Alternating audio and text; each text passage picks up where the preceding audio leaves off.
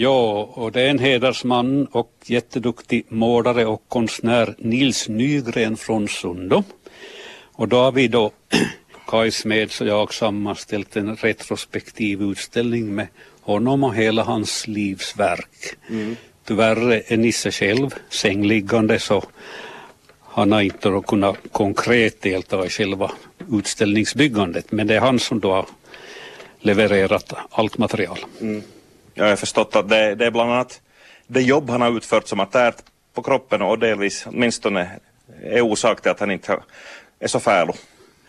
Många yrkesmålare som är kända så får då åtminstone de äldre så får förslitningsskador.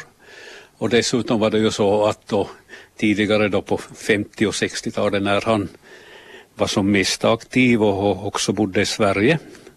När han var yngre så var färgerna väldigt giftiga. Mm.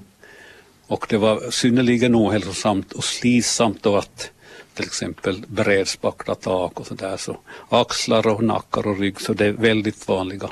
Mm. Men det är då inte bara vägg, väggar och tak som han har målat utan också vackra konstverk och det var riktigt vid unga år som han visade anlag för det här. Ja, det, det som är så intressant med Nisse att jag har här då ungdomens spalt från Vasabladet och jag ska läsa upp en, en del av, av vad jag skriver då. Unge Nils tycker om att måla tavlor. Han målar inte som någon klåpare. De målningar han frambringar med sin pensel och sina oljefärger är i detalj instuderade. Då han ställer sig att avmåla ett stycke av den steniga backe där han bor så tar han grundlig tid på sig. Varenda liten detalj på husen, gärdesgårdens stenarna fångas av hans blick och kommer till synes på tavlan. Allt skall vara som det är, färgerna, skuggningar, proportionerna och naturen själv framställt dem. Tavlan målas inte färdigt, det måste på en gång och inte på en dag heller. Han låter den torka, bättrar på, låter den torka igen och bättrar på igen. Yrkeskonstnär när, yrkeskonstnärer har gett hans tavlor ett mycket högt vitsord. Mm. Och när det här skrevs så var Nisse tio år gammal och den tavlan finns med här. Ja. Vi, ska gå, vi ska gå över till den här så får du beskriva den. Jag överlämnar det upp, uppdraget åt dig. Det här är då en, en oljemålning och uh, om jag förstod dem rätt så var det då en, en gård i Sundom som numera är riven. Mm. Och då kan man ju fråga sig var fick då Nils Nygren tag i oljefärgerna och så berättas det, eller han sa, han gick upp på vindarna i gamla hus och hittade torrpigment. Han tog vara på torrpigmentet och blandade det med linoljefärg. På, på det viset så fick han då rött och grönt och grant. Det här är mycket färgsprakande färg då, så, tavla som mm. är gjort 1945 som sagt när han var tio år. Ja, det tog vara den äldsta här då i, i, i utställningen? Ja, den är äldst och sedan har vi här då när han var, var 14 år gammal en jättefin oljemålning, en strandvy och den är målad olja på duk. Ja. Och det var ju förstås ovanligt att en 14-åring kunde dels komponera så här, det är djup i bilden och det är skuggor och det allt är korrekt. Mm. Nå, eftersom han var intresserad av konstnärskap så beslöt han att han skulle bli yrkesmålare. Och det har han då varit hans levebröd. Han, han började i Vasastad och hade en målarfirma och sedan i slutet på 50-talet så flyttade till Sverige, han och hans hustru Göta. Ja. Bodde då 16 år i Hudiksvall. Och där fortsatte han att måla och studera konstvetenskap också på fritid så han har också en gedigen teoretisk utbildning mm. och fick då många impulser. Så kom han hem tillbaks i början på 70-talet byggde ett hus i Sundom. Och det tror jag inte folk kan missa för att han har liksom jag en stor favorit Gaudi som bodde i Barcelona och som gjorde enorma skulpturer och då Nisse kring sin hemgård och sitt hus så ser man då hans Gaudi-inspiration. Ja. Nå i alla fall, först då i långa tider så målade Nisse med olja. Sen när han kom hem och fick kanske lite inspiration och så tror jag delvis här på stunder så började han måla akvarell. Mm. Och det är det här då akvarellmålningarna som haft mycket stora utställningar runt om i regionen, i Finland, Sverige, som folk känner bäst till. Men det som är då mycket intressant och som inte har visats förr så är då hans träskulpturer och det ska vi gå och se på här. Ja, det går över till ett, ett skåp här med glasdörrar, tre hyllor med, med skulpturer, snidade träskulpturer. Hur kommer det sig att han slog sig på det här också? Under hans tid då i Sverige så blev då Dödarhultaren mycket berömd. Han var ju en träsnidare från Oskarshamn. Och då tänkte Nisse att kan han snida trägubbar så kan han också på sin fritid göra likadant. Ja. Och det här har du nog minst samma klass som Dödarhultaren. Det är välgjort och handgjort och det är mycket originella typer. Vi känner inte till så mycket om olika sorts förlagor. Det kan hända att det är fantasifuster. Men det är mycket välgjort och så är det också välmålat. Ja.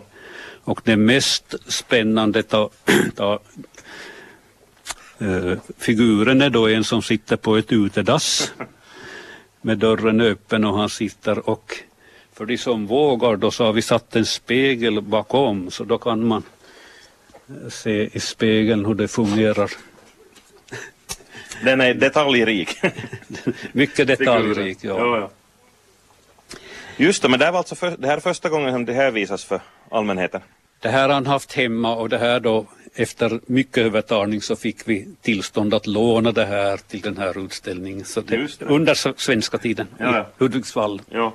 Men då alltså, ja, Nils är inte här själv, han är, han är som du sa sängliggande och han är inte med i intervjun bland annat. Men vad har han själv sagt om att, att du blir så här på viset uppmärksammad och utställd i det här sammanhangen?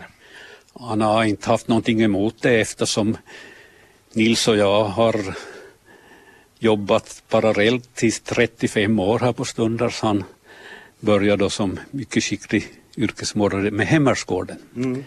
Och sen då alla våra projekt under min tid, under över 30 år, så då har han gjort alla specialmålningar. Han har stänkmålat, han har ådrat och han har gjort alla möjliga intressanta detaljer här. Mm. Och så har han gjort också stora skyltar här. Lekfö står här på en skylt och café, mycket sådana där detaljer utomhus. Och så har han då haft 1986 eh, sin första stora separatutställning här på Stundars. Ja, ja. Och då var det enbart akvareller. Mm. Numera så då gör han, eller det, på senare tid så är det både akvareller och mm. oljemålningar och, och han har följt med sin tid och ändrat stil och karaktär. Ja. Han målar ännu? Jo, det är jätteintressant att då när vi skulle planera den här utställningen här i april och första maj var vernissagen.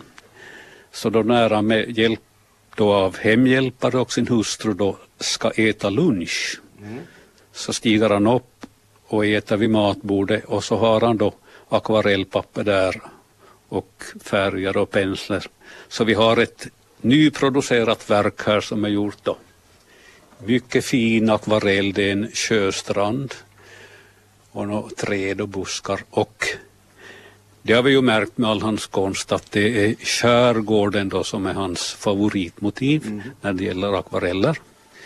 Det här övriga tavlorna då så, så är mycket då, han har rest mycket runt om i Europa och bekantat sig med olika länder och stilar och karaktärer. Bland annat har han då en, en, en fosterdotter i Tyskland. Aha som då har gjort att han har haft möjlighet att resa mycket. Och vad jag är mest imponerad över är också hans språkkunskaper. Jaha. Fast han har bott i Sverige så har han lärt sig bra finska när ja. han kom hem. Han pratar också förvånansvärt bra engelska.